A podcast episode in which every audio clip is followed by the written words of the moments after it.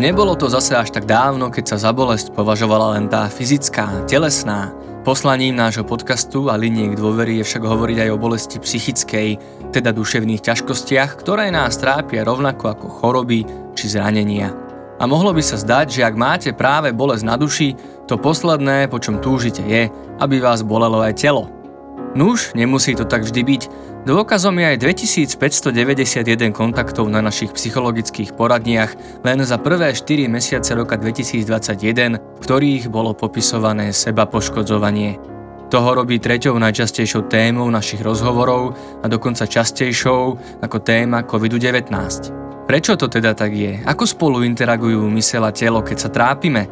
Aké formy seba poškodzovanie má? Čo ho podmienuje? A ide len o spôsobenie si bolesti, alebo je celý mechanizmus komplikovanejší?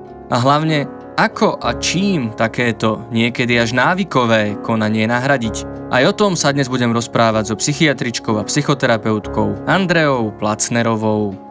Počúvate hm, podcast internetovej linky dôvery ipečko.sk. Moje meno je Marek Franko.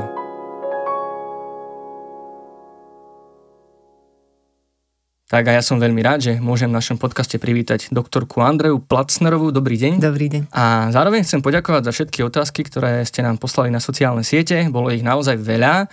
My sme si ich s pani doktorkou prešli a aj keď možno niektoré priamo neprečítame, tak sa pokúsime na všetky zodpovedať.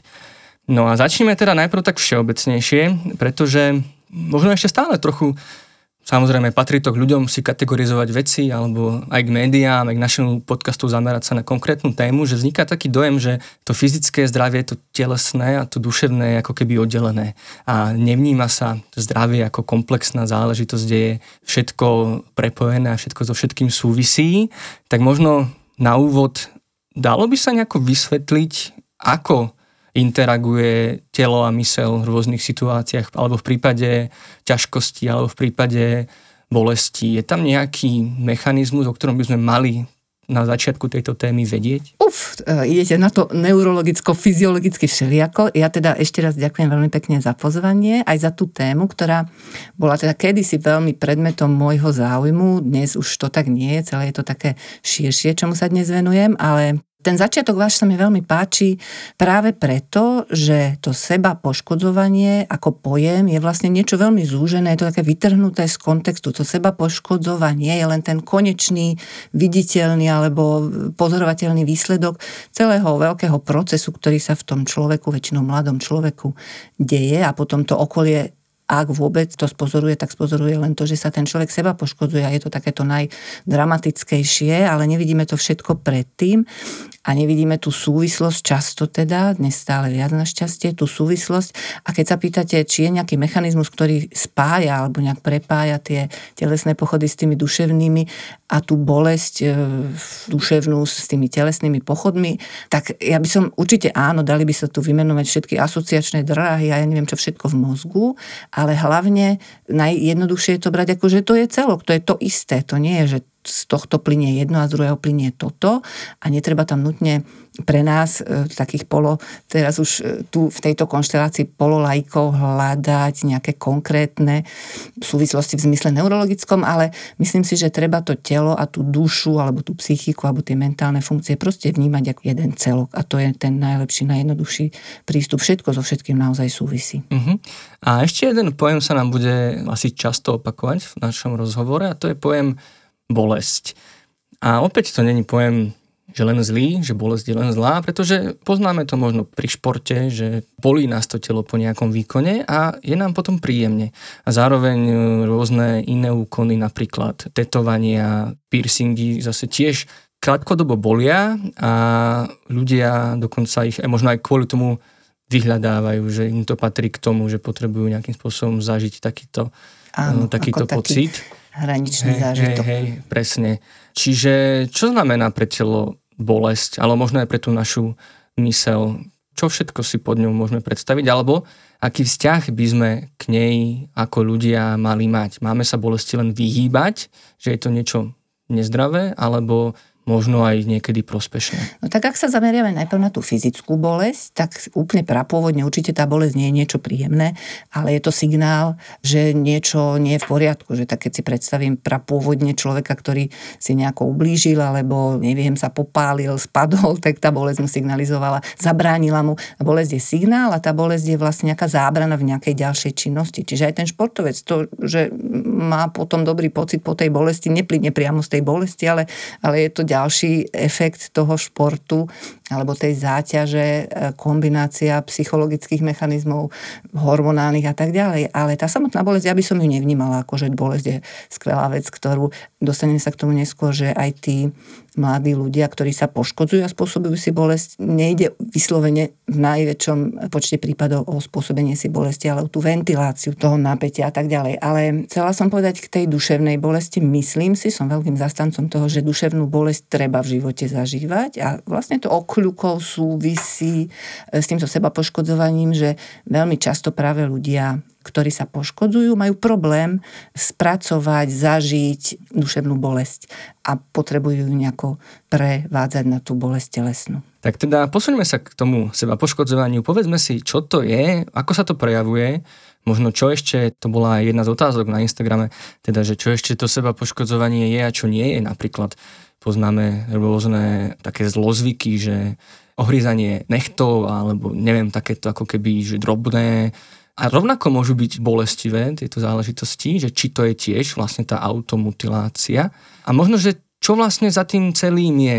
Jedna z ďalších otázok bolo, že či za to potrebou sa poškodzovania je aj nejaký neurobiologický princíp. Teda čo sa deje v našej hlave alebo aj v tom tele, nech to neoddelujeme, keď máme tú potrebu alebo keď sa priamo nejakým spôsobom zraňujeme. Áno tak to je, zo široka ste to zobrali, skúsim na všetko odpovedať. Tak seba poškodovanie nie je diagnoza, hej, že nemá číslo ani v našej európskej, ani v americkej klasifikácii, našťastie, lebo naozaj nedá sa vnímať ako porucha, choroba jednoliata, ktorá by sa dala, že by sa ňou dalo onálepkovať. Ale ako som už hovorila, je to výstup nejakého vstupu, kde na tom vstupe sú rôzne psychické potiaže, nejaká osobnostná predispozícia, nejaké podmienky, rodina, škola. Je to proste multifaktoriálna záležitosť, ktorá končí tým, že nakoniec ten človek nezvládne svoje emócie regulovať a ventilovať inak, než že sa potrebuje poškodiť.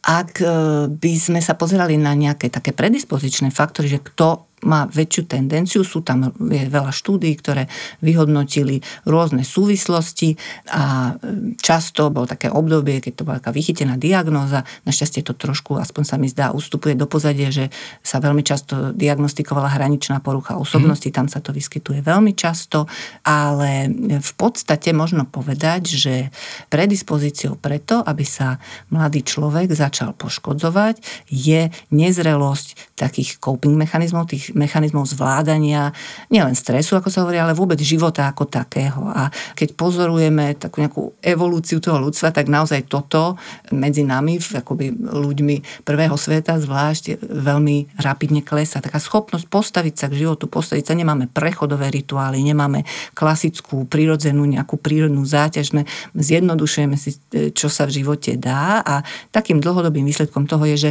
všeobecne celospoločensky klesá akoby tá schopnosť zvládať stres, zvládať záťaž, frustračná tolerancia, čo je tolerancia toho, že nemôžem veci mať, nemôžem ich mať hneď, neviem veci spraviť, nemám tú toleranciu k tomu, že niečo nefunguje, niečo nie je. Čiže tak ako tá spoločnosť je výborná v tom, že naozaj sa máme krásne, tak zároveň strácame tú schopnosť odolávať stresu a odolávať nejakej frustrácii. Čiže hovoríte, že je to zvládacia stratégia. Som veľmi rád, že ste použili práve tento pojem. Vlastne jedna z otázok bolo, že čo je protikladom seba poškodzovania, že to je čo je ten pekná. dobrý ako keby variant. To je to vlastne, že môžeme ten stres vlastne na ňo reagovať rôznymi spôsobmi. Áno. A aj tými, ako keby, ktoré nám pomáhajú alebo prospievajú, alebo minimálne neubližujú. Uh-huh. A potom aj takými, ktoré síce nám sa zdá, že nám pomáhajú, ale v dlhodobejšom dôsledku nám skôr, skôr škodia. Hej. A ako možno na toto človek príde. Je to niečo, takoby taká afinita, alebo akoby, že takto, ja si to neviem predstaviť, že by mi napadlo, aj sa niekto vlastne, tiež sa pýtal niekto, že, že čo sa ešte všetko za seba poškodzovanie považuje, že či aj mm-hmm. myšlienky na seba poškodzovanie a s dovedkom, pretože keď si nedokážem ublížiť. Čiže sú ľudia, ktorí naozaj si nevedia spôsobiť tú ano. bolesť a možno by ich v živote nenapadlo akoby tie situácie v živote zvládať týmto spôsobom. A ako keby, to je tá moja otázka, sa zdá, že niektorých to tak akoby intuitívne ťahá k tomu, že to nejako objavia. Čiže je tam nejaká biologická predispozícia v zmysle, že to človeku napadne, alebo proste to má v sebe od detstva, že tá bolesť ho priťahuje, alebo sa to musí naučiť nejakým pozorovaním zvonka. Mm-hmm. Myslím, že je to kombinované, že nemôžno povedať nejaký e, mechanizmus všeobecný, ktorý by fungoval a určite nie nejaký neurobiologický podklad, s ktorým sa narodíte a ste predurčení k tomu, že keď nebudete zvládať stres, tak sa začnete rezať alebo inak poškodzovať. Ale určite je to impulzívny proces alebo impulzívne konanie. Na rozdiel od napríklad, to sa vlastne vraciame k tej otázke, ktorú som vám zabudla zodpovedať, kde sú tie nie hranice medzi, e, že kedy už to je toto seba poškodzovanie a kedy ešte nie, ale skôr je to tom, že to je úplne niečo iné. Že schizofrenici sa, neviem, môžu si, čo ja viem, hlavu búchať do steny. Nie je to seba poškodzovanie, je to proste súčasť diagnózy schizofrenie. Každá súčasť nejakej inej diagnózy psychiatrickej sa nepovažuje za toto impulzívne seba poškodzovanie. A potom ste spomínali takéto repetitívne, takéto, toto je impulzívne seba poškodzovanie, ktorému sa venujeme dnes a existuje kompulzívne poškodzovanie sa a to sa neráta do tohto syndromu, o ktorom sa bavíme, ale kľudne by sa mohlo, je to vec definície v tej psychiatrii a vôbec medicíne, ako sa dohodneme, ako si stanovíme klasifikačné kritéria, tak mm. stanovíme diagnózu, alebo tak stanovíme syndrom alebo príznak ale to kompulzívne seba poškodzovanie, to sú tí ľudia, ktorí volajú, a to je seba poškodzovanie, keď ja si rozkrabávam kožu do krvi a stále a znova. A nie, nie, to je kompulzívna obsedantná záležitosť, skoro návyk potom už väčšinou. Niekto to považuje za zlozvyk, treba to trošičku odlišiť, lebo ten prístup k takému poškodzovaniu je úplne iný než keby to bol len zlozvyk. Ale zase toto je niečo iné, toto je impulzívna záležitosť, keď v takom obrovskom napätí, väčšinou veľkej úzkosti predchádzajúcej tomu poškodeniu, nevie ten mladý človek, ako inak vyventilovať ten obrovský stres psychický, to vnútorné napätie a väčšinou to objaví alebo o tom počuje. Dnes naozaj nie je problém počuť o tom, že sa niekto poškodzoval alebo v nejakých filmoch alebo tak si nájsť tie temné témy Jasné, že by sme mohli hľadať nejaké súvislosti. Môžete si vytipovať mladých ľudí, o ktorých si poviete, že možno tento skôr má tendenciu sa poškodiť než tento druhý, lebo tento sa má rád, tento si neublíži a tento má rád to svoje temno a, a tak, ale vôbec by som to nejak nezovšeobecňovala. A keď sa vrátim k tej mojej otázke na to ohrízanie nechtov, to, Tiež sa do toho dá zaradiť? Nie, alebo nie. nie. A podľa toho, ako si to definujete, ale do tohto typu, tento self-harm, toto seba poškodzovanie v ušom slova zmysle, impulzívne e, sa, mm. hryzenie nechtov sa e, tam nepočíta.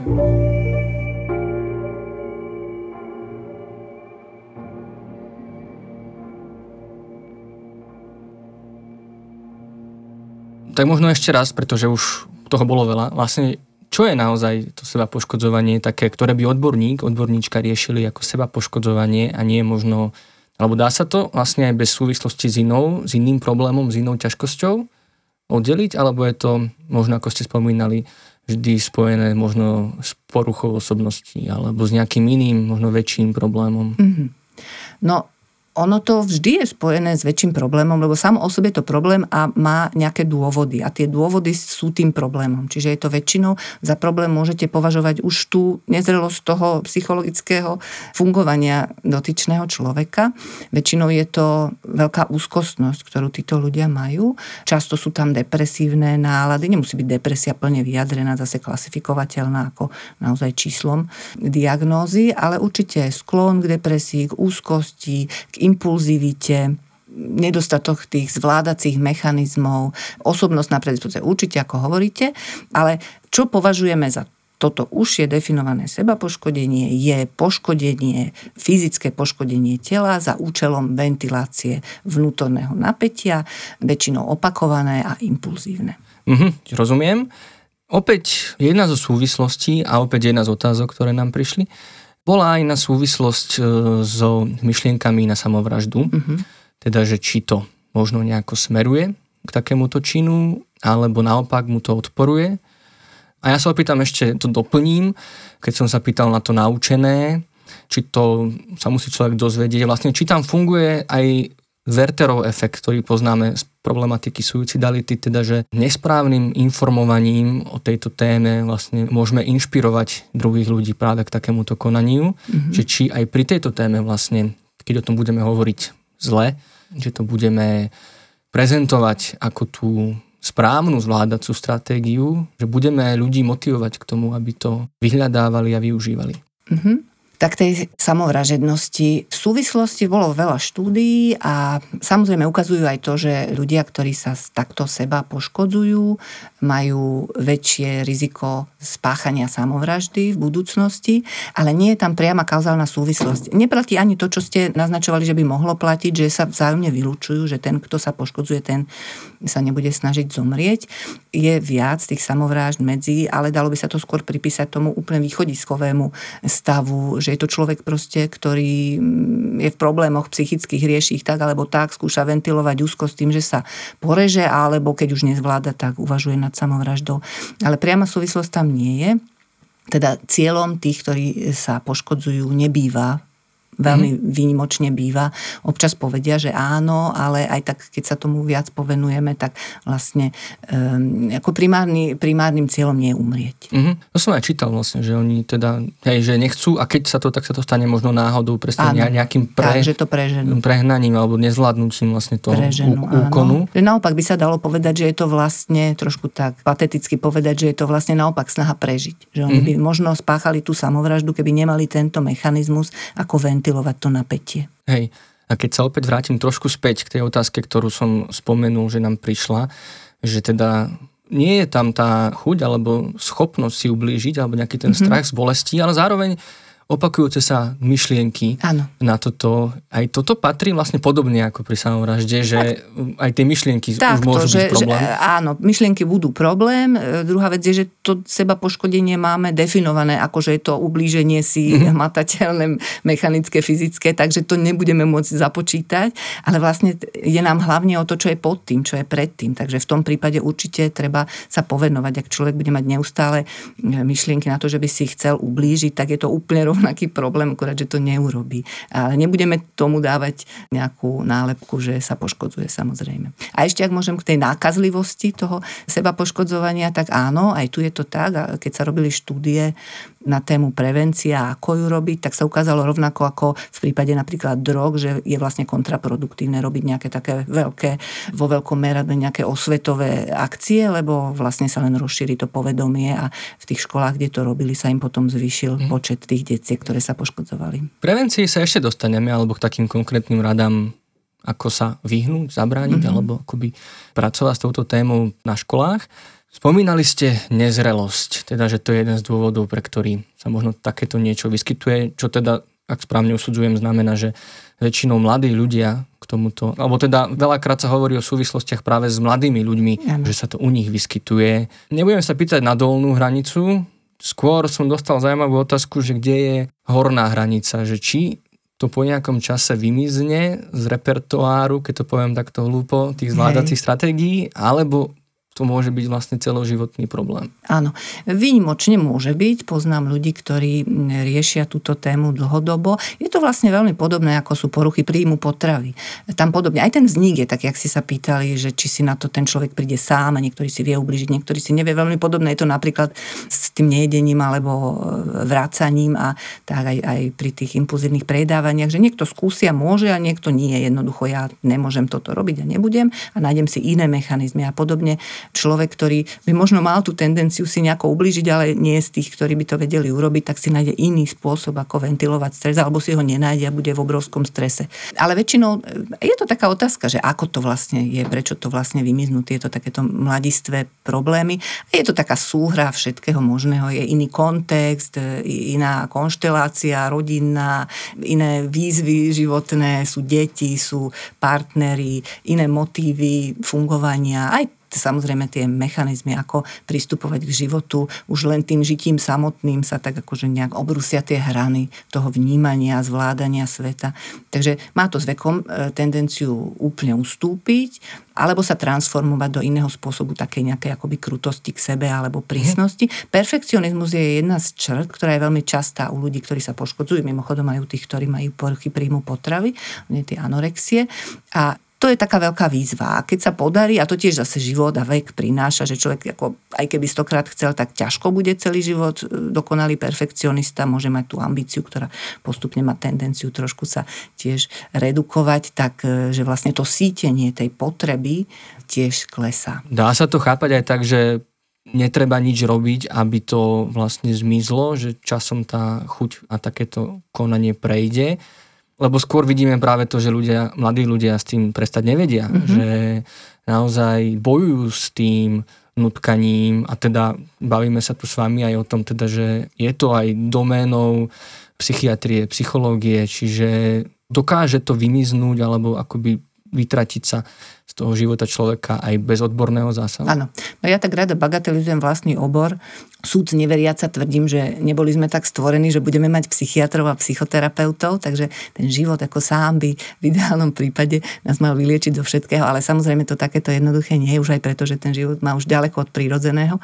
A nie, určite si tým nechcem povedať, tým, že má to seba poškodzovanie s narastajúcim vekom tendenciu miznúť alebo nejak sa redukovať, to neznamená, že mizne ten problém, že človek keď má nejakú hlbokú v sebe úzkostnosť, depresivitu, má niečo, čo ho trápi, až tak, že keď bol mladý, tak sa poškodzoval, tak je veľmi málo pravdepodobné, že by to ako mávnutím čarovného prútika zrazu zmizlo.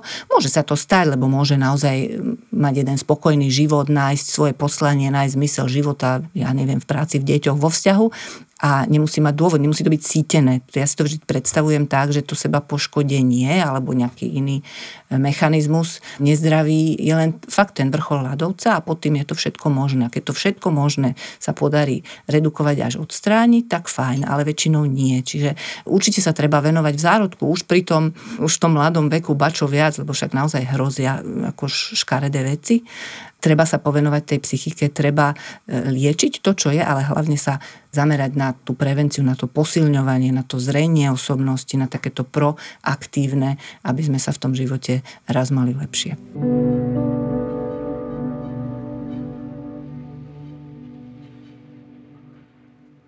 Sú okrem toho perfekcionizmu aj iné nejaké predispozície, ktoré toho človeka tak akoby priamejšie nasmerujú práve k tomuto? Myslím, že je to do veľkej miery náhoda, ale určite, ako hovorím, tie predispozície tam nejaké navnímame u tých ľudí. Bývajú to No, e, vlastne môžeme nadviazať na tú otázku, ktorú ste mali úplne na začiatku, či existuje nejaký opak toho seba poškodzovania. Mm-hmm. Ľudia, ktorí majú takú nejakú prirodzenú seba lásku, nie úplne ani v tom patetickom zmysle, trošku, ja som, trošku nemám rada to, ten trend toho všetci, ako vyriešime všetko tým, že sa budeme mať radi, majme radi ostatných, aj seba, aj všetkých a majme sa vôbec radi, ale takéto je to také naše trošku narcistické, egocentrické, zase dnešné, že všetky problémy sveta vyriešime, keď sa budeme mať radi a väčšinou sa to veľmi páči ľuďom, ktorí sa už majú celkom radi a mohli by možno ešte aj niečo iné povymýšľať, ale to teraz bagatelizujem.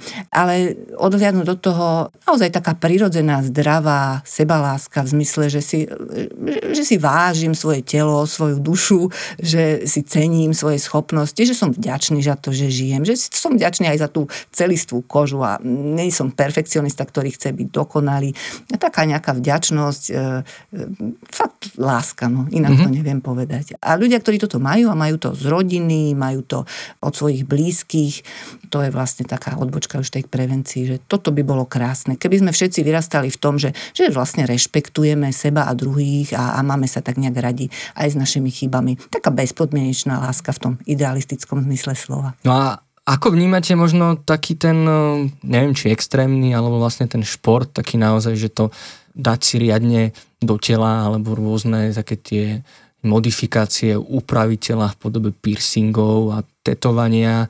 Vidíte tam nejakú paralelu v tom, že tá bolesť alebo niečo vlastne tá práca s tým telom možno naznačuje alebo akoby je takoutou bezpečnejšou zónou, ale akože bavíme sa stále o tom, že ten človek si vytvoril tú zvládaciu stratégiu, cestu, stratégiu. cestu Tak bolesť. budeme považovať čo môžeme určite v mnohých prípadoch extrémny šport alebo aj práve tetovanie alebo piercing za súčasť nejakej stratégie riešenia niečoho, keď to nebudeme považovať za čisto estetickú alebo vec záľuby, ten šport.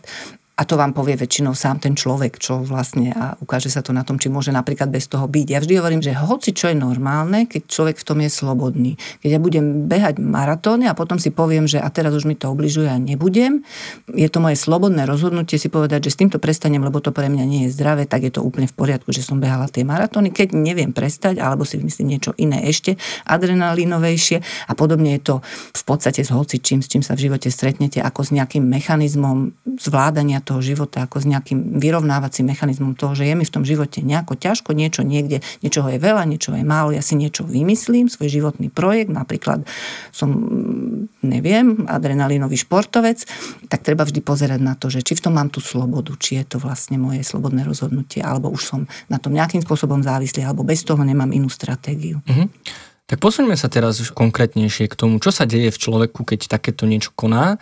Vy už ste spomenuli teda, že nejde len o tú bolesť samotnú, ale o tú ventiláciu a preto vlastne je to až návykovou vládacou stratégiou. Takže Možno si povedzme, aký je ten proces toho, že v akej chvíli, alebo čo teda predchádza takémuto konaniu, možno, že ako prebieha a čo sa objaví mm-hmm. po ňom. Tak taká klasika je, ale je to tiež veľmi individuálne, ale klasika je, viacerí popisujú úzkosť, obrovskú úzkosť vnútornú, časť popisuje prázdnotu, naopak veľmi to záleží na osobnosti a na aktuálnom akoby nastavení toho mladého človeka. Poznáte ľudí, ktorí skôr vnímajú takú nezmyselnosť, prázdno, to je to takéto mínusové skôr a niektorí sú plní nejakého hnevu, úzkostnosti, že je to skôr také akoby produktívne, tá snaha o nejaké vyrovnávanie sa s vecami.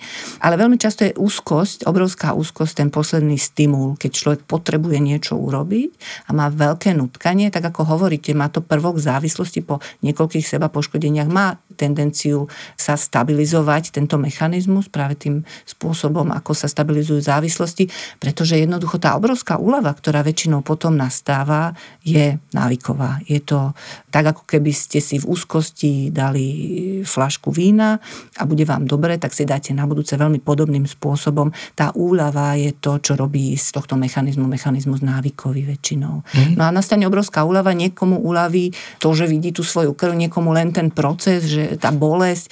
Mnohí hovoria, znie to ako paradox, ale ono v tom, to je taký spletenec tých emócií vždy, hovoria, že potrebujú cítiť, že oni vlastne akoby zabrzdili to prežívanie tej psychickej bolesti, nejakým spôsobom ako vytesňujú, nejak to necítia a práve tým porezaním alebo nejakým poškodením, popálením, hocičím, vlastne majú možnosť cítiť, precítiť to telo. A vôbec telo, ako ste už predtým hovorili, to je veľmi vďačný objekt na, jak to povedať, nejakú exteriorizáciu toho, čo sa deje vnútri.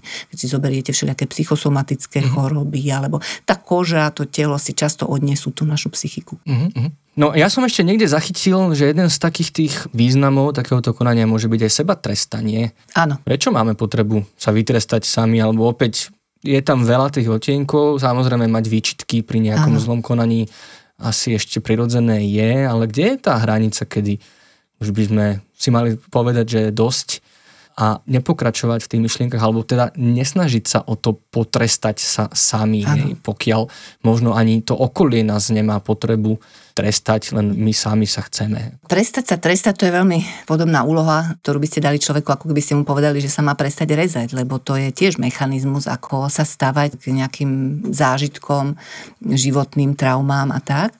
Vina je veľká téma, ja by som úplne do hĺbky do toho nešla, lebo to je naozaj na celé asi ďalšie nejaké vysielanie o pocitoch viny a autoakuzáciách, tzv. keď človek viní sám seba. Dôležité je vedieť napríklad to, že pre človeka, aj mladé, aj všimte si malé deti, ktoré sa trestajú rôznymi spôsobmi za to, že napríklad, že sa im rodičia hádajú. Tá vina, prevzatie viny na seba je tiež coping mechanizmus v zmysle, že aspoň mám nejakú kontrolu, že som to ja, kto. Sice v negatívnom zmysle, ale ja to tu riadím, ja môžem za to, že sa toto a toto stalo.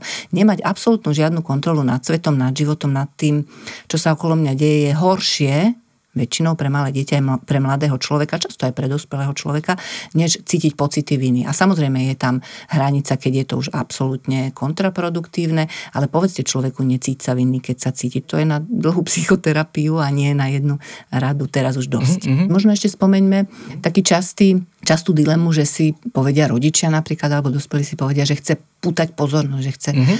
A to tak teda je veľmi málo kedy, lebo zase hovorí sa, že mýtus je, že tieto mladé deti chcú priputať pozornosť a že to tak nie je. No niekedy to tak naozaj je. Sú prípady, stretnete mladých ľudí, ktorí proste to trošku tak ako prezentujú a vôbec to neznamená, že je to menej závažný problém, ale sme každý úplne iný. Ale v zásade všeobecne povedať možno, že to nie je primárny cieľ. To, že sa budem rezať, nerobím preto, aby rodičia videli. Mm-hmm. No a keby to aj bolo pýtanie si pozornosti, tak uh, no veď práve, akože... Áno, áno. Veď, Tiež by bolo, že... ale bohužiaľ často nie je, že naozaj sa snažia to skôr utajiť a, a ten primárny cieľ naozaj nie je toto. Hej, ale to bola jedna z otázok ďalšia, že, že sú aj ľudia, ktorí to naozaj demonstrujú, ktorí naozaj sa tým netaja. Uh, ako pristupovať k tomuto vlastne? Alebo aký je rozdiel medzi tým, keď sa to to si hneď vysvetlíme, že vlastne čo sa deje po tom, keď ano. to prebehne, keď je tá úľava ale teda veľakrát dochádza k tomu utajovaniu a sú aj prípady, kedy vlastne nie. Áno. Vy ako odborníčka, ako by ste videli, je tam nejaký rozdiel v tom no ono by prístupe sa... potom vašom, že keď to niekto demonstruje, niekto Ono nie? by sa ponúkal taký záver, že keď demonstruje, tak to nie je také vážne mm-hmm. a to je len taká demonstrácia, ale žiadna demonstrácia nie je len taká demonstrácia, tiež sú na ňu nejaké dôvody. Akurát jedným z mechanizmov je, že možno ešte trošku dôveruje tomu svojmu okoliu, že mu s tým naozaj pomôže. Nemusí to byť demonstrácia v zmysle, idem tu terorizovať svojich rodičov tým, že im budem ukazovať svoje zápestia, ale je to možno známka nejakej dôvery, ešte stále existujú existujúcej, že tí dospelí okolo mi budú vedieť pomôcť. Takže vôbec by som asi nehľadala nejaký zásadný rozdiel medzi tým a oným. Mm-hmm. Je to proste individuálna vec. Tie veci vždy treba s tým konkrétnym človekom prebrať a prísť na to, prečo sa tie veci dejú práve takto. Uh-huh. A rovnako by ste prikladali váhu, aj keď je to jednorázové konanie a naopak, keď sa stane opakovaným? Áno, to zaznamenávam, že sa často stáva, že decka, hlavne keď počujú alebo vidia u spolužiakov tak, takže si to skúsia. Hej, po jednom poškodení, po ktorom dlho, dlho sa nedieje nič, zvlášť keď teda nie sú žiadne dôvody, že to je naozaj len taký pokus, ako niekto skúsi drogu a nikdy v živote už nie, tak by som z toho nevyvodzovala hneď zásadné nejaké dôsledky, ale vždy je dobre sa o tom porozprávať, prečo, mm. ako tiež nie každý skúsi a prečo tento konkrétny človek áno.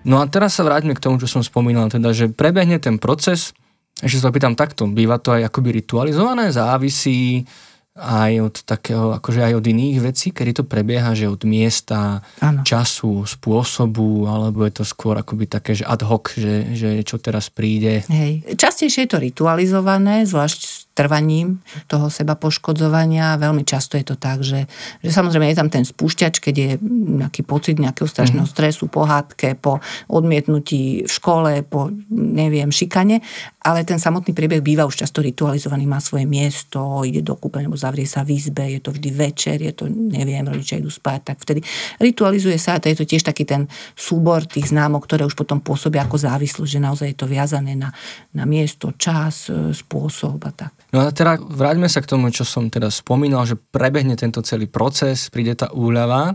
No a čo som sa dočítal, tak to není teda konečný pocit, ktorý potom zostáva, ale prídu aj iné pocity, napríklad pocit hamby a podobne, a to teda ústi ďalej v to skrývanie. Kam smeruje ďalej ten, nazvime to, emocionálny príbeh toho človeka, ktorý prežíval úzkosť, potreboval sa jej zbaviť, našiel takýto spôsob na chvíľu mu to pomohlo a čo to vlastne robí s ním ďalej v dlhodobom horizonte a možno s tým jeho problémom vlastne, ktorý nad tým celým je. Hej. No, tak ako klasicky väčšina vecí, ktoré sa nám v živote dejú, ktoré zažívame alebo ktoré si sami do života vnášame, tak ten život je taká sinusoida a podobne aj toto kopíruje nejakú sinusoidu toho. Je to podobné, keď si predstavíte, možno je predstaviteľnejšie prejedanie, keď človek v nejakej mm. úzkosti, ktorú potrebuje zajesť alebo v nejakom napätí alebo pocitoch prázdnoty sa preje a samozrejme dlho ten pocit toho príjemného pôžitku z toho jedla nevydrží a bude si to vyčítať a, a bude si slubovať že to už nikdy neurobí a bude sa hambiť a pôjde do depresívnych nálad a tak. A takisto všetko, čo je neprirodzeným riešením nejakej situácie, čo nie je zdravé, tak samozrejme bude mať tendenciu zase ten výstup, ten vrchol psychického zážitku zase sa otočiť a, a spadnúť do toho negatívneho. To je, myslím, úplne prirodzené. Mm. A v takomto začarovanom kruhu sa bohužiaľ tí mladí väčšinou pohybujú, kým nezačnú nejako ten svoj problém riešiť. Keď hovoríte o tom prejedaní sa, poruchy príjmy potravy sa tiež rátajú do seba poškodzovania? Alebo... Nie. Nie? Nie, akoby definíciou nie. Mohli by sme, to je zase vec naša, či si budeme hovoriť, že to je, áno, je to poškodzujúci, je to vlastne zamerané proti svojmu telu. Viem, že sa budem hambiť, viem, že budem mať nadváhu, viem, že mi to ubližuje, poškodzujem sa, áno, v tom psychofilozofickom nejakom zmysle, ale v zmysle klasifikácie, v zmysle psychiatrie sa to tam nepočíta. A teda dalo by sa možno ako taký veľmi jednoduchý rozlišovací test tých zdravých aké je to dobré slovo, takých tých prospešných zvládacích stratégií a tých škodlivých je práve to, že či potom nám príde nejaký pocit hamby a tie výčitky? Presne tak by sa to dalo povedať, že to zdravé, môžeme kľudne použiť to slovo zdravé, myslím, ide nám o to, aby sme žili nejak zdravo v tom širokom zmysle slova, je presne to, že to nespôsobuje výkyvy, že to nie je nadlh. Ja vždy hovorievam, že dokonca aj keď to veľmi, veľmi rozšírime, tak aj také, že pozitívne myslenie, že poďme všetci veriť, že stačí chcieť a všetko bude vždy, to je nadlh. Potom musí prísť niekde nejaké negatívum. Takže tie naozaj dlhodobo účinné zvládacie mechanizmy, naozaj ako prežiť život tak, aby sme ho žili zdravo, nikdy nebude o nejakých extrémnych riešeniach, nikdy nebude o nejakých bombastických vynálezoch, čo so sebou urobiť. Ja by som veľmi odporúčal neveriť ničomu, čo je rýchle, úžasné, exkluzívne a drahé. A väčšinou sú to také tie obyčajné obyčajný, jednoduchý život bez tých obrovských výkyvov, taká tá zlatá stredná cesta toho žitia. Uh-huh. Tak posuňme sa možno k takým tým riešeniam. Už veľa sme teda hovorili o tých náhradných stratégiách, alebo o tom teda, že to, to sa poškodzovanie nie je jedinou a ani teda tou najlepšou zvládacou stratégiou rôznych problémov, ale teda keď už sa ocitne v našom živote, čo sa s tým dá robiť. Kde sa to tak najčastejšie objaví, čo si môžeme všimnúť my, alebo dokáže prísť aj ten mladý človek sám za rodičom, za učiteľom, že takýto problém mám a chcem s tým niečo robiť, mm-hmm. alebo to musí byť naozaj ako keby až tak, um, že odhalené a možno takým nejakým konfrontačným spôsobom dotlačené k riešeniu. Mm-hmm. Je skvelé, keď dokáže Málo kedy to bývajú teda rodičia. A to nie preto, že by nutne to znamenalo nejaký nedobrý vzťah s tými rodičmi, ale tým milujúcim ľuďom sa najťažšie hovoria tie ťažké veci o nás, veľmi často je to kamarátka, kamarát, ale vždy je to dobré znamenie, keď ten dotyčný chce o tom niekomu povedať. Najťažšie je, keď si to naozaj drží pre seba, je to naozaj taká úplná tabu téma a žije si v tom strašne ťažkom, tmavom svojom svete bez východiska poďme to tak rozdeliť. Možno zistím ja, že sa poškodzujem a chcem s tým prestať. Určite prvá vec je, že pôjdem na internet. Tak ja by som si povedala, že prvý niekto, kto to o, o mne zistí, bude pravdepodobne niekto z internetu, možno nejaká linka, zavolám, možno vám zavolám a načítam si. Čiže ako informácií budem mať veľa. A v tých informáciách väčšinou už tento človek vie, čo by s tým mohol urobiť, ako sa naučiť nájsť iné mechanizmy zvládania, ako v tom prvom pláne sa jednoducho prestať poškodzovať. Je veľa rád, e, na každého funguje niečo iné. Najjednoduchšie, čo sa uvádza a e, tie decka uvádzajú, že hádam je to to, čo im najviac pomohlo, alebo najväčšej časti ich to pomohlo, je to úplne bazálne, jednoduché skúsiť to oddialiť. To znamená, že idem sa, chcem sa porezať, alebo chcem si nejak ublížiť a poviem si, že skúsim vydržať 5 minút. A keď vydržím 5 minút, tak skúsim vydržať ešte 5 minút a väčšinou to odoznie. To je také zaujímavé, človek by čakal, že nie, že napätie bude narastať, ale nie. Ten mechanizmus je naozaj osvedčenie, overenie taký, že keď vydržia 10 minút, 15 minút, tak vlastne to veľké pnutie vstúpi. Lebo je to impuls, je to impulzívna vec. Impulzy majú tendenciu sa vybíjať, aj keď nie sú realizované. Podobne ako keby ste sa chceli napiť, alebo, alebo hoci čo urobiť impulzívne, tak keď vydržíte počkať, tak je to skvelé a, a väčšinou je to veľmi úspešná stratégia.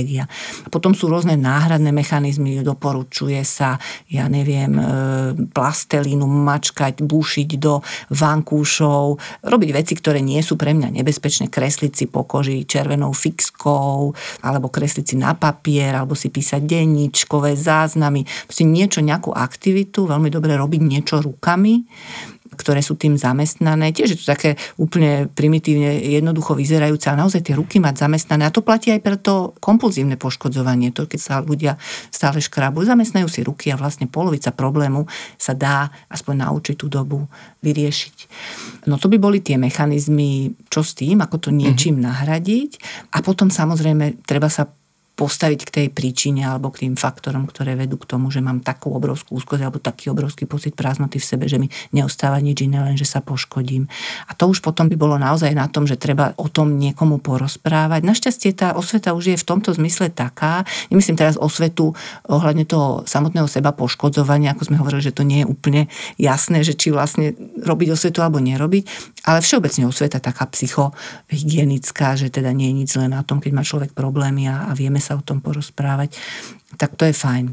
Ako som hovorila, málo kedy sú to tí rodičia a veľmi by som odporúčala nebrať si túto vec osobne, že taká mamina, ktorá zistí, že dcera sa poškodzuje a nechce jej o tom hovoriť a je to ešte navyše ďalší rodinný problém, ďalšie polienko do tých problémov toho dieťaťa. To nie je nič proti nám, keď nám o tom nechcú povedať. To je proste ten spôsob, akým oni sa s tým robia, čo môžu, vyrovnávajú sa s tým životom, ako sa dá. Nerobia to proti nám, nerobia to nám na schvál.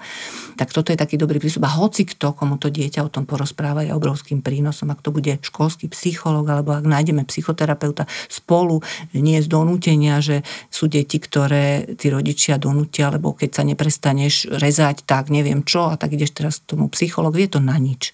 Našťastie teda tí psychológovia a psychoterapeuti sú väčšinou šikovní, že aj z negativisticky nastaveného, nemotivovaného dieťaťa vlastne si vedia spraviť parťáka, tak to je fajn. Ale, ale primárne by to nemuselo byť, že je to z donútenia. A to porozprávať sa je strašne dôležité. A potom vymyslieť, čo ďalej. Väčšinou je to teda o psychoterapii.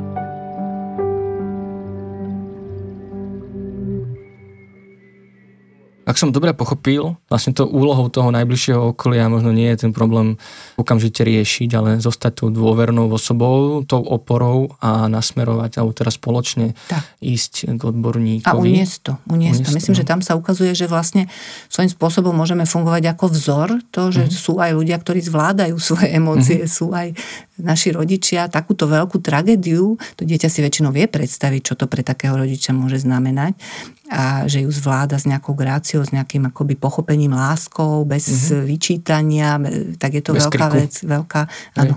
Mm-hmm. Mm-hmm. No a teda predstavujem si, ako sme už hovorili, že bez tých odborníkov alebo bez tej odbornej pomoci nemusí dôjsť k vyriešeniu celého toho problému, čiže ten odborník je na mieste. A teraz, aký odborník? Dá sa to riešiť len, uh, len psychoterapiou, alebo je na mieste aj medicamentozná liečba cez psychiatra? To je zase individuálne. Ja by som postupovala tak, že by som zvolila najprv tú psychoterapiu, toho psychologa alebo psychiatra, ktorý robí psychoterapiu bez tých liekov a ono sa potom v rámci toho vyšetrenia, prvého rozhovoru, a prípadne v priebehu tých prvých terapeutických sedení ukáže, že či treba alebo nie mm-hmm. treba. Deťom a mladým ľuďom sa obvykle snažíme sa ich nemedikovať, lebo vždy je lepšie, ak to nie je vyslovene nutné, tak proste nezaťažovať to telo a použiť tie prirodzené mechanizmy psychologické, ako, ako sa dá pomôcť. Ale niekedy sa nedá nič robiť, niekedy tá úzkosť je taká, že to môže aspoň na nejakú dočasnú dobu byť potrebné tlmiť úzkosť, antidepresíva na depresívu, antidepresívne nálady, niekedy také malé dávočky sa dávajú, antipsychoty, keď je tá tenzia a tie myšlienkové pochody sú natoľko akoby neodkloniteľné. To je už potom vec psychiatra, ale primárna je určite tá psychoterapia. Uh-huh. A bola tu otázka aj na kontraindikácie? Teda je možno niečo, čo sa vyslovene neodporúča v zmysle liečby? Uh, je niečo, čo nie je vhodné na prácu, alebo teda na liečenie, alebo že niečo bolo zásah. ako, že pozor, pozor, toto nerobte, alebo toto nepredpisujte. To sa takto nedá povedať. Všetko, čo, čo netreba, nerobme. Ale nie, že by boli pravidlá, že u ľudí, ktorí sa poškodzujú, toto nie. Uh-huh. Nie, to platí skôr pre tú prevenciu. Že, že, že nie, nie, nie, nerozprávať o tom, ako všeli, ako sa dá poškodiť, lebo tie detská majú tendenciu to opakovať. Uh-huh. Tak poďme k tej prevencii. Tiahne sa vlastne celým tým našim rozhovorom. Chceli sme to poňať tak, aby to naozaj pôsobilo preventívne. Skúsme to teda dovysvetliť, že aká by mala byť tá správna prevencia tejto témy, ako k nej pristúpiť z pohľadu pedagogických pracovníkov, opýtam sa tak na rovinu, bol by dobrý nápad urobiť triednickú hodinu o tom, že deti, dnes sa budeme rozprávať o seba poškodzovaní? No práve, že vraj nie, štúdie dokazujú, že nie. Na druhej strane je to vždy také relatívne všetko, mm. že ako úplne mlčať, e, spôsob, akým to podáme a nie vizualizácia s rôznymi návodmi a obrázkami, čo všetko sa dá, ale pojať to širšie a nevenovať sa konkrétnym spôsobom seba poškodzovania, ale venovať sa práve tým coping mechanizmom a tomu, ako môžeme mať radi svoje telo a svoju psychiku a ako sa môžeme naučiť ventilovať stres a ako sa môžeme stavať k životným prekážkam. Toto je určite na mieste kľudne, keby aj každá druhá triednická hodina bola o tomto, tak vďaka za to. ale všetko začína, to je také kliše, čo poviem, ale všetko začína v rodine. A nechcem tým vôbec povedať, to by sa mi zdalo také veľmi zjednodušujúce, to hádzať zase všetko na rodinu, že máme tie rozvratené, rozvedené rodiny. Každá rodina môže dať stabilitu tomu dieťaťu. Je to skôr o tej, podľa mňa je to výzva pre nás dospelých byť zrelí, v akejkoľvek konštelácii rodinnej, pracovnej, proste nejak sa naučiť tým životom ísť, fakt s tou gráciou, s tou noblesou, s takým odstupom, nadhľadom, s humorom, je to veľmi ťažké. Je to veľmi ťažké. Primárne je to podľa mňa výzva pre tých rodičov, pre tých učiteľov, byť fakt takými vzormi, byť takou oporou, byť tým to dieťa vidí, že toto sa dá, lebo väčšinou okolo seba vidí slabých ľudí, ktorí sami svoje životy nezvládajú. No, väčšinou nie, ale často. Mm. No, to je tá otázka, akoby, že ono to pekne znie, že buďme tým vzorom, ale ako na to, ako, akoby, neviem, či kde čerpať informácie, alebo ako potlačiť možno tie vlastné problémy a naozaj byť tým vzorom. Máte takú nejakú nejaký návod, nejakú radu pre dospelých alebo takých tých ľudí, ktorí pracujú s deťmi? Poviem zase takú veľmi patetickú vec, že snažiť sa tie decka ľúbiť. A to mm. je samozrejme, všetci tie naše deti ľúbime a tá bezpodmienečná láska je také kliše, už taký termín všade používaný, ale mne sa zdá, že toto chýba, že sme taká narcistická spoločnosť, egocentrická a keď aj vymyslíme nejaké riešenie, tak je stále egocentrická, stále je v tom mm-hmm. kus narcizmu a stále je to o nás a že taká tá odovzdanosť ťažko sa o tom hovorí, pocitovo by sa to možno nejak vedela sprostredkovať. A myslím, že tí, čo vedia, o čom hovorím, tak vedia presne, o čom hovorím. A tí, čo nie, tak tí na to prídu. Ale myslím, že je to o tom fungovaní, v tom živote. A samozrejme máme odborníkov, máme dneska, sme rozmaznaní tým, že keď máme psychologický problém a chceme e, dozrievať a chceme sa vyvíjať a chceme sa, obľúbené slovo všetkých, že sa chceme posúvať a chceme mať tie výzvy, tak ja by som to nevnímala ako výzvy, ako byť lepší a perfektnejší a úspešnejší a neviem, efektívnejšie používajúci čas a rýchlejšie čítajúci a, a tak ďalej, ale že, že skúsme sa naučiť mať radšej tých ľudí okolo seba, že tak naozaj radi. A to je také prostredie, znie to naozaj veľmi tak ako naivne, ale myslím, že ľudia, ktorých vidím, že žijú zdravo a majú zdravé deti, nie je to nutne o tom, že či je to hetero alebo nie hetero pár, ale je to o tej schopnosti mať rád. Fakt. Mm-hmm. Tak a ešte jedna otázka na záver. Čo môže byť znakom, nejakým signálom, že dieťa si vybudovalo tento návyk ano. seba poškodzovania? Áno.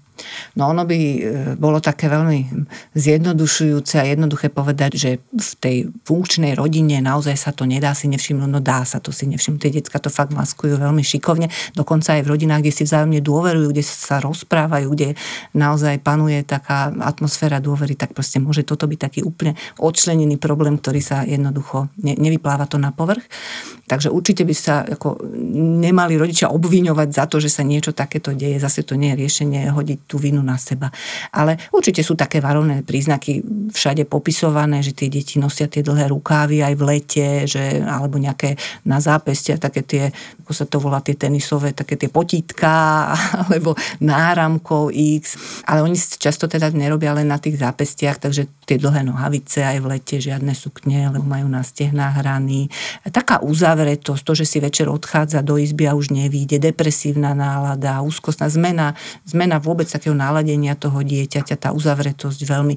Takéto, kde spozorniete, že niečo sa s tým dieťaťom deje, možno je dobre vždy sa zamyslieť, že či sa náhodou aj nepoškodzuje, lebo dnes sa poškodzuje dosť detiek. 10%, niekedy sa uvádza, že možno aj 20% detí sa v živote poškodzuje. A platí aj taký ten predpoklad, že sa to týka viacej dievčat ako chlapcov? Štatisticky je to tak, áno. Že a kvôli čomu? Možno tí chlapci majú viac spôsobov, prostriedkov, ako sa agresívne, impulzívne vybiť niekde mm-hmm. inde, že tí dievčatá nemajú tento zážitok bežný nejakej možno bitky alebo nejakého ako vychrlenia nejakého nadbytočnej energie. Aj preventívne, nie, že by to znamenalo, že chlapec s rovnakým mechanizmom ako dievča sa poreže, pôjde robiť niečo iné, zmlátiť niekoho, nie, ale, ale preventívne vlastne ventiluje akoby túto nahromadenú energiu niekde inde.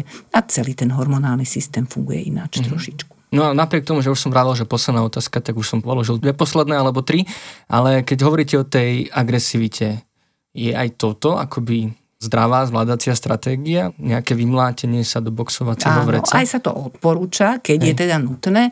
Áno, myslím si, že agresia je taká demonizovaná, je súčasťou tiež takisto mm-hmm. ako tá bolesť, tak sme aj agresívni. Samozrejme zase záleží od osobnosti. Niekto tú agresiu má minimálne v tej osobnostnej štruktúre zastúpenú a ťažko ho budete presvedčať pokojného, že má ísť boxovať. Ale niekto to má prirodzene, veď vidíte už u malých detí, že niektoré sú proste neustále nahnevané, živé, kopu a ten kľudný schopný rodič, pokojný to e, ťažko zvláda, ale tiež to patrí k výbave. Myslím si, že ja si vždy predstavujem taký trojuholník, som si vymyslela základných akoby spôsobov emočných, ktorými môže tá osobnosť akoby sa ventilovať. Jeden ide do depresie, ide do úzkosti a tá tretia ja považujem, mm-hmm. tam dávam tú agresiu alebo ten hnev. Aj to je mechanizmus, ako sa vyrovnať so životom a s tým, čo všetko mm-hmm. prináša. A tie detičky často už malé sú rozhnevané a je to ich spôsob, ako prežiť. Takže myslím si, že aj toto patrí do života.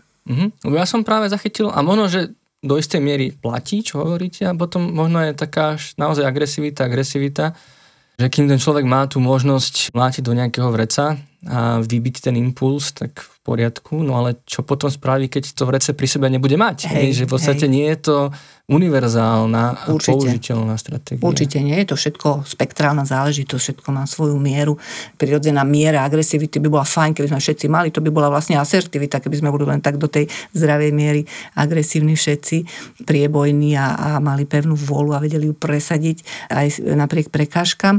A samozrejme, že agresivita, ktorá je ako je to, že moja sloboda končí tam, kde či, tak ano. podobne. Môžem byť agresívny do tej miery, kým neubližujem niekomu inému samozrejme a sebe.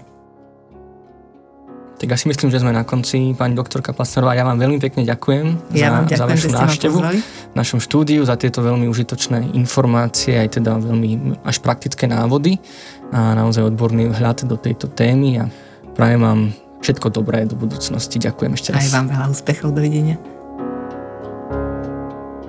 A na záver výzva pre vás všetkých, ak práve prežívate náročné chvíle a hľadáte spôsoby, ako ich bezpečne zvládnuť, určite sa nezmýlite, ak napíšete alebo zavoláte na naše linky pomoci ipčko.sk, krízovú linku pomoci a dobrú linku, kde vám presne na takéto situácie vyškolení odborníci a odborníčky pomôžu a poradia.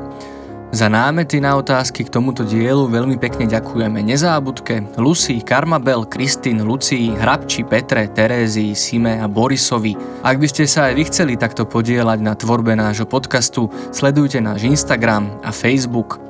Pomáhajúci podcast HM pre vás obsahovo a technicky pripravuje dokumentarista Marek Franko s pomocou a odborným dohľadom psychológov Mareka Madra a Lenky Nemcovej a špeciálnej pedagogičky Zuzany Juránekovej.